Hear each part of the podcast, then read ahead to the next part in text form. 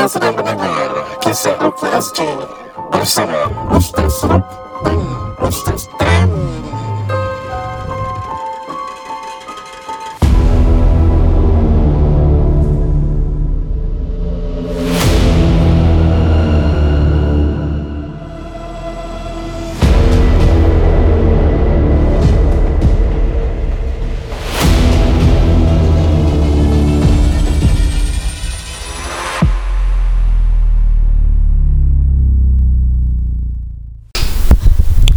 Assalamualaikum warahmatullahi wabarakatuh Bersama saya Rudin Zainur Tamni Khokham Sana Dalam rancangan Kisah Rukia SG Apa khabar semua? Sihat? Hari ini saya nak berbual macam robot Apa aku boleh kira, ni kira AI lah AI AI ya? Chat GPT eh Tuan tengok AI buat video vi- apa macam gambar simulation of things that never happen real eh. Cuma satu je kelemahan dia orang. Jari itu akan nampak macam jari cacat. Eh Kalau AI, AI AI bila gambar ha, menunjukkan mereka tidak sempurna seperti Allah Subhanahu Wa Taala. Kalau Rukia boleh AI so, so, so. Malam Carry SG hari ini kita ada tiga kongsi kisah yang panjang. So stand by. Ya. Saya mulakan dulu. Assalamualaikum Ustaz Ruk yang tegas. Baik. Dan uh, w- uh, Jap. Assalamualaikum Ustaz Ruk yang tegas Tapi boleh tahan kelakar Dan Ustaz Tam yang lembut Tapi boleh tahan jokes dia. Masya Allah Okay. I have satu kisah hotel To share Which is actually not my story But my husband Yang ceritakan. Let's go. Cerita credits To my husband. Yeah. This happened a few years back Before kita kahwin. Dia pergi staycation lah Dengan adik-beradik dia kan Dekat Tak boleh sebut. Oh ni Singapore Ni, ni hotel Singapore. Ah, okay, okay. Mana? Dekat Tutut Singapore. Okay Ya. Jangan tershare pula Dia bilang. Okay, okay. They book two connecting rooms together Because there's a total lima lah Termasuk dia kan. Hmm. Ustaz Ini perkara berlaku hari kedua Bila dia sedang zikir Dan baca Quran setelah subuh. Dia jenis yang suka Ada his peace While praying And suka ambience Pada awal-awal subuh. Jadi the room was only lit by a small bedside lamp eh? Ustaz boleh imagine lah dia gelap dengan satu uh, bedside lamp. Waktu tu semua belum bangun lagi because dia orang pertama yang baru tidur. Sampai tengah baca Quran dalam peripheral view dia ternampak sesuatu. Macam sedang jenguk-jenguk dia dari connecting room door. Ustaz husband saya ni Masya Allah orang dia berani dia pun berhenti membaca dan tengok dekat daerah situ. Ustaz, benda tu main cak-cak Ustaz. Dan benda tu menjelmakan diri dia Ustaz. Ustaz nak tahu tak apa yang suami saya nampak? Jelmaan itu adalah tall black figure dengan mata merah sedang tengok dia. Kalau saya Ustaz dah panic at the disco. Ini bukan band ke? Panic at the disco. ya.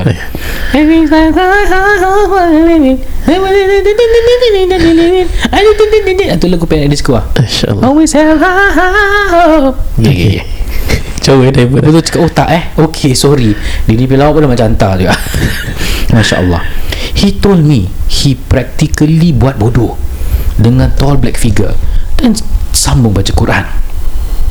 Ustaz Sekarang ni dekat peripheral view dia Masih nampak benda hitam tu. Sedang melihat Di antara connecting room door Dan In his perception Dia bilang It looks As it's getting nearer And nearer Makin dekat Makin dekat. Berani betul mambang ni eh Ustaz? Okay okay okay Terus dia cakap Dia terus baca Dan baca. Dan dia cakap Dia macam tak layankan sangat benda tu. Tapi hati dia macam dah start to worry lah Ustaz. Dia macam risau lah sikit. So apa dia buat? Dia pun pretend lah Macam dia tak nampak. Dia bangun Buka lampu Baca bismillah Dan kejutkan adik-adik dia untuk solat. Alhamdulillah Black figure tu terus hilang. Ustaz hari esoknya Dia kejutkan adik-adik berjemaah subuh bersama-sama. Alhamdulillah Pagi tu tak ada gangguan. Itu saja Ustaz. Terima kasih for sharing my story. I've learned so much from your podcast. Keep the dakwah going.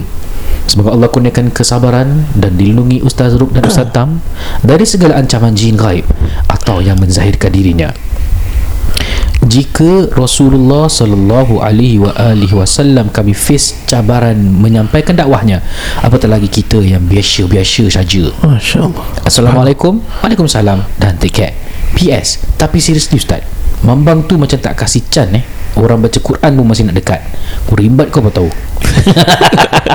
Ujian my husband lah mungkin. Allahu a'lam bisawab Masya Allah Alhamdulillah uh, Terima kasih uh, sister uh, Di atas kata-kata dan doanya. Alhamdulillah Masya Allah Ini kisah straightforward lah eh. I think Your husband did a very good thing Teruskan baca Dan face the fear. Tak wobble. Macam And- Anta selalu cakap lah.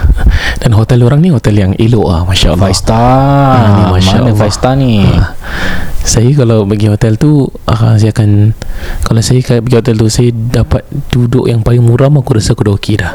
Ha, Masya Allah Rezeki lah Rezeki of family Alhamdulillah. Dan ini di antara hotel lokal Maksudnya di Singapura. Uh, Kita biasa dengar hotel di Malaysia uh, Bali uh, Indonesia dan sebagainya lah. Dan bila Singapura ni First time kita dengar Pasal orang Singapura jarang lah Tinggal Singapura punya hotel Kecuali uh, At times bila orang nak staycation Dekat-dekat kat Singapura lah. Uh, Ni di antara cerita mereka yang very honest Alhamdulillah. It's good for us uh, to listen to. Maksudnya Kita tahu bahawa orang yang baca Al-Quran pun diuji oleh Allah. Apatah lagi orang yang tak baca? Ah, Itu beza. Kalau orang yang contoh baca Al-Quran Amalkan Bila you terkena InsyaAllah you ada a bit of preparation You lebih orang kata You ada some heads up. You tahu apa nak digunakan. Contoh Kalau you diserang oleh Orang yang bersenjata Dan you ada senjata juga Dan you tahu menggunakannya InsyaAllah The chances of survival is better Betul? Betul Compared to orang yang diserang oleh orang yang bersenjata Dia tangan kosong Kemudian dia pula tak ada ilmu pertahankan diri Dia akan kena The the chances of survival Is so much lower. So this is what we call uh, Logical reasoning Behind Orang baca Al-Quran dan tidak Ataupun pengamal ataupun tidak. With that being said Jangan demoralize Bila you dengar benda ni. Maksudnya Usaha Move towards it Belajar Al-Quran Belajar Ruqyah Sambil-sambil You jangan macam This is very hard I'm very far from it Aku tak nak No, it's not like that. Al-Quran is meant for every, for the whole mankind. Maksudnya kita semua akan boleh capai. Cuma bila you kena test macam husband si sister ni, ini memang memang kena rabak. Berani sih dia Ah, makin baca makin dekat eh, dia cakap. eh. Ah, and this is battle of wits. Maksudnya bila benda ni berlaku, the husband can take it. Alhamdulillah, means husband survive that ujian, which tak ramai orang survive. And dia bukan ba- dia bukan pasal kita lelaki. Dia pasal memang pertama hatinya besar, dia tidak penakut. Keduanya dia memang ada amalan, ketiganya memang Allah memang nak selamatkan dia. Itu di antaranya lah. Okay, ya. Yeah. I got no comment on this Cuma ada lagi dua kisah interesting Yang satu gangguan di Thailand Dan lagi satu gangguan di Anta cuba tega negeri apa Tokyo. Tokyo Dan uh, cerita terakhir pada ni Ialah gangguan Tokyo Baik Ya. Kita teruskan dengan kongsi kisah yang kedua Ada nak cerita? Okay, boleh. Let's go Assalamualaikum Ustaz Ki RSG. Waalaikumsalam Saya ada cerita dalam hotel uh, It's from the same trip and hotel as the one I shared previously Masa taksi kami sesat dalam hotel Oh, ingat tak cerita ni? Yang dia orang naik kereta kat uh, dekat Thailand punya yang kereta tu tak sampai, tak sampai, tak sampai. Oh ya ya, ya. Ha, ni ni cerita dia sambung lagi. Tapi ni dah lama kan cerita tu Ni lama tapi ni cerita baru dia bilang. Okay. Okay, let's go. Dan uh, taksi kami sesat dalam hotel Thailand During the exchange program Back in my poly days Di sewaktu zaman politekniknya lah Ni ni cerita dulu dia lah. Ya. Okay, ni next cerita baru dia. Okay Saya pun dulu ada, ada politeknik Tapi poliklinik Okay tak kelakar saya, saya. Eh, eh tak tahu eh Kau asam kau tak kata Okay no maaf tak maaf Okay sorry sorry. Okay things were all Things were all going very fine During our trip On the second day Until the second day. Waktu itu kami sedang mengunjungi Salah satu tempat di Thailand dan kami berdengan kami dengan satu kumpulan yang besar dan we were waiting outside of the gift shop while the rest were still buying things. Kemudian saya terdengar dua orang lelaki yang sedang berbual dengan satu sama lain. Yang pertama kata yang boy A ni katalah yang dia ni ada insomnia. Jadi sebelum dia tidur dia akan cuba tutup semua langsir secara secara keseluruhannya. Kemudian dia akan cabut plug TV jadi the red LED light will be switched off. Maksudnya dia kena tidur in pitch black. Dia tak boleh nampak a single light that passes through. tak boleh, eh? ah dia ternampak pun tak boleh. Macam someone I kenal je. Ya. Tetapi bila dia bangun uh, 30 minit selepas itu, dia ternampak mahu langsir itu di seolah-olah diselak, dibuka. Dan TV itu plugged in. Sedangkan yang tadi langsir dia tutup rapat, plug TV dia cabut, kemudian dia nampak balik semuanya jadi seperti asal. Kemudian roommate dia lah yang lelaki yang sa- satu lagi satu ni pula dia bangun. Kemudian uh, Sekejap saya baca eh Okey, kemudian lelaki yang lagi satu dia reply yang dia bangun during the time dia nampak boy A ni. Dia nampak kawan dia tu sedang bangun sebenarnya. hmm. Ah, sedang bangun. Boleh tu Ah, yang yang yang cerita yang dia tak boleh nampak semua, dia kena dia tutup langsir TV, dia dia rasa dia tidur, tapi yang kawan dia nampak dia bangun. Ui. Ah. Kemudian uh, lelaki yang cakap dia ada insomnia ni Muka dia confused lah Kemudian dia start explaining uh, The previous night dia hanya ada dalam lebih kurang 30 minit saja untuk tidur. Dan he was sure of what he did before he went to sleep. Maksudnya dia pastikan Langsir ditutup TV itu dia plug out. Kemudian at this point Saya randomly masuk dan mengejek mereka. Or what If it's your third friend. Hey. Ha, kira dia kena kacau lah And kami kecoh sikit Sebab the two boys started freaking out And wanted to sleep together On one bed To which saya add on You can share a bed But if the two of you is sleeping on one bed And the other bed is free Is it for your third friend to sleep? Mengajar dia Ni kira boleh tahan juga eh. Ni sister eh? Ah, sister. Ah, sister bagus sister. Kerana laki-laki ni mau kena juga. Ah, okay. Yelah saya menyesal sebab tak jaga mulut At that point of time lah. Setiap kali Ustaz Tam kata Bila pergi camping ke apa Mulut kena jaga Or something along that line dalam podcast KRSG Saya tersenyum kambing Sebab I learn things the hard way. Ya Ah, kalau saya saya bukan bukan penakut tapi ni nasihat saya selalu jaga mulut lah because Ya. it will always be better than tak jaga lah. Okey, kita sambung eh. Pada keesokan harinya, pada pagi eh, we were getting ready to go out and I saw a silhouette of a kid macam main cak-cak gitu. Dan dari arah tandas. Bukan itu Zat. Tandas punya cermin. Ui. Ha, refleksi. Kali pertama nampak Ustaz memang terkejut lah kan? Siapa tak terkejut? Tiba-tiba nampak budak. Tapi bila saya pusing tengok Kemudian saya tidak nampak budak tersebut. Dan saya buat bodoh lah. Dan apa yang berlaku di Thailand Dan apa-apa yang berlaku di Thailand Saya cuba untuk tidak kongsikan Dengan roommate saya. Kerana kita akan berada di sana Lebih kurang dalam 12 hingga 14 hari. About 2 weeks lah. Jadi kita tak nak fikir banyak Suka tak suka kita kena stay pada hotel tersebut kerana it's a school trip. Dan last kali yang saya nak saya last benda yang saya nak buat is untuk takutkan dia lah. End up nanti kita semua takut.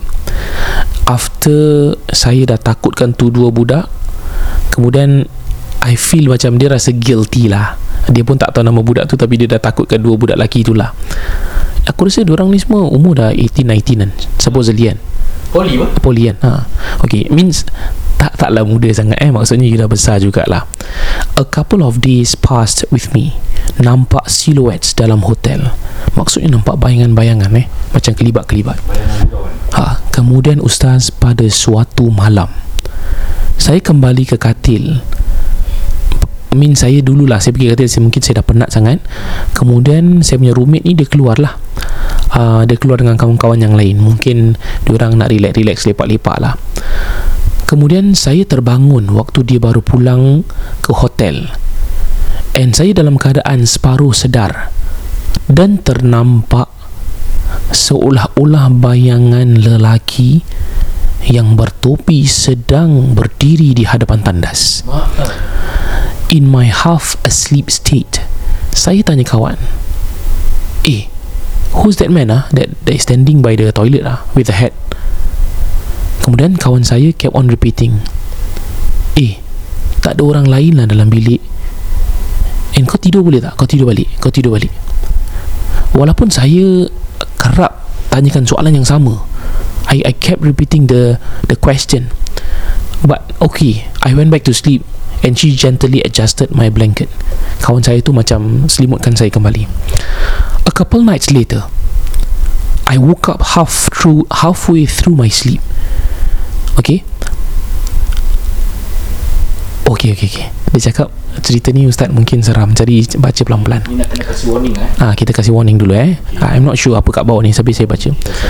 I woke up halfway through my sleep and I saw in front of the vanity table was my roommate looking into the mirror dalam keadaan separuh bogil. Dia nampak roommate dia diri macam separuh bogil. Dalam kepala saya apa kerja gila dia buat ni separuh bogil depan cermin and and I I don't know to disturb any of her business especially since dia tidak berpakaian. Hmm. Okey Ustaz dan mata saya rabun Ustaz saya tak berapa nampak clear sangat. Kemudian saya masuk macam sedikit ke dalam selimut saya eh. Saya adjusted my body and cuba orang kata adjusted my body away from the vanity table dan saya cuba tidur kembali. The next day, keesokan harinya, saya tegur roommate. Eh, yesterday ah, what were you doing in front of the mirror with just your pants? And I was like, what the... Dia cakap itu, dia macam, dia, dia tak faham kenapa kawan dia buat benda tu. Hmm. Kemudian my friend cakap, eh, I did not do that. I clearly did not do that. She was staying even if she changed outside of the toilet, she'll do so by wearing something. Maksudnya dia akan berpakaian Yalah. dan dia tidak akan bogil Telanjang bulat. ah, telanjang, telanjang macam itu kemudian saya tengok kawan saya strongly denying it saya pun drop the topic ah kira macam I somewhat trust dia tapi macam pelik because I saw it's her kemudian sekembalinya kami di Singapura. We went back to Singapore. My roommate and I started sharing all the weird incidents that happened in Thailand. It turns out on the days yang saya tak ikut mereka untuk keluar dan saya nak tidur awal lah dia kadang rasa weird bila dia balik. And on the night that I saw shadow yang topi yang lelaki yang bertopi tu she was already having goosebumps all over her body even before I woke up tetapi lepas tu saya tanya siapa lelaki itu? Dia kata ustaz bulu roma terus kuat. Maksudnya bulu romanya berdiri tegak dan all the way sampai dia tidur. Ini di antara cerita yang kecil-kecil. Selain daripada taksi taksi kita yang sesat kat dalam hotel tu and ustaz uh, the rest are very fast instances like macam kita terdengar uh, tawaan orang ketawa. Tetapi bukan ketawa kita. Dan bila kita dengar ni kita di atas motor. Ui. tapi kita dengar bunyi ketawa di sebelah telinga kita. Okay Ustaz itu saja. Thank you and yes Jaga mulut sampai Jaga mulut sama. Jangan kosong-kosong Oh jaga mulut semua Jangan kosong-kosong eh InsyaAllah Semoga Allah lindungi Family KRSG Allahumma amin Ya Rabbal Alamin Alhamdulillah Okay Yeah eh, This one is just Straightforward, story. eh? ah, This one is straightforward lah. Memang gangguan lah Ya. Ya ya Next story gangguan di Tokyo. Assalamualaikum Ustaz Runa Ustaz Tam. Very interesting topic you guys will be recording tonight. Hotel. Ya Nama saya Tut dan saya ada cerita yang interesting. Ni sister ke brother? Sister, Sister about my stay dengan parents saya di Tokyo beberapa tahun sebelum COVID. Ustaz saya working in the airline industry and dapat staff tickets to travel. So saya bawa lah mak bapak saya pergi Hawaii dan transit di Tokyo. Ya Waktu di Tokyo, flight full. So kita kena bump off and kena stay satu malam dekat Tokyo. I decide to book hotel tut satu untuk mak bapak saya, satu untuk saya. Ya eh Tokyo sebut je hotel dia Tamu-tamu tak nak tahu. Oh, lah. okay, okay, okay. And upon making payment dekat counter staff, dia pun cakap there will be a blackout tonight for about 2 hours after midnight kerana building tengah maintenance. Eh, bunyi apa tu? Okay. Lambat ni macam-macam bunyi lah. Bilik untuk saya dan mak bapak saya sama level tapi different koridor. Mak bapak saya punya bilik located dekat dengan lift, while bilik saya located paling jauh end of the other corridor. We semua tahulah kalau kat Jepun ni hotel room ni kecil. Since kita pun nak stay satu malam je kan. Tak Ya. kisahlah dapat dua single bed for my parents. Dan kita diberitahu untuk standby torchlight kalau ada blackout in case of emergency. Dia macam cerita hantu eh seram. Seram sih Aku tengah imagine dia Ah. macam Sama-sama, anak- anak Kayu-kayu tengah Tapi imagine. Macam kapsul-kapsul gitu eh Ya maybe So malam tu I dah prepare lah And letak torchlight Tepi bantal sebelum tidur And as for my parents Last I check on them Dia dah tidur sebelum saya Sebab dah penat lah kan Malam tu Tidur terus sampai ke pagi hmm. And pagi tu ask my parents Macam mana uh, you guys tidur Terbangun ke Uh, pada waktu blackout Dia cakap Did they sleep well and ada terbangun tak masa blackout? My parents muka ja, dah jadi lain lah. So apparently just that a few minutes before blackout, something happened dekat bilik parents saya. As they were asleep on two single bed, okay. diorang pakai blanket. Hmm. Apa yang mak saya terkena? Dia rasa macam ada orang duduk di hujung katil dia. Mesti macam gini eh, duduk katil eh. Hmm. Hmm. So mak saya ingat bapak saya bangun tidur dan duduk di katil mak saya. Yalah kita separate single bed kan. Hmm. Tapi bila dia buka mata, mak saya nampak bapak masih tengah tidur. Tapi apa yang dia rasakan tu sebab hujung katil tu macam ada pressure lah kan. Ada orang duduk seolah-olah orang tengah duduk. Mak saya kuatkan hati dan pusing badan balik untuk tidur. Ustaz nak tahu tak apa jadi lepas tu? Apa? Blanket yang mak saya cover direntap dari ujung kaki mak saya. Membuat mak saya terkejut dan terbangun. Hmm. Dan ia direntap sekali lagi. Dan buat kali kedua membuat mak saya bangun dan lompat ke katil bapak saya. Bapak saya pun bangun dari tidur. Sebab terkejut, mak saya sudah dalam keadaan ketakutan dan menggigil. Mak saya bilang apa yang terjadi dan bapak saya pun baca beberapa surah. Malam tu juga mereka tidur bersama dalam satu katil yang sempit. Memang sempit. Tapi nak buat macam mana? Pasal ketakutan. Tapi nasib baik dia tak nampak makhluk atau lembaga lah Ustaz.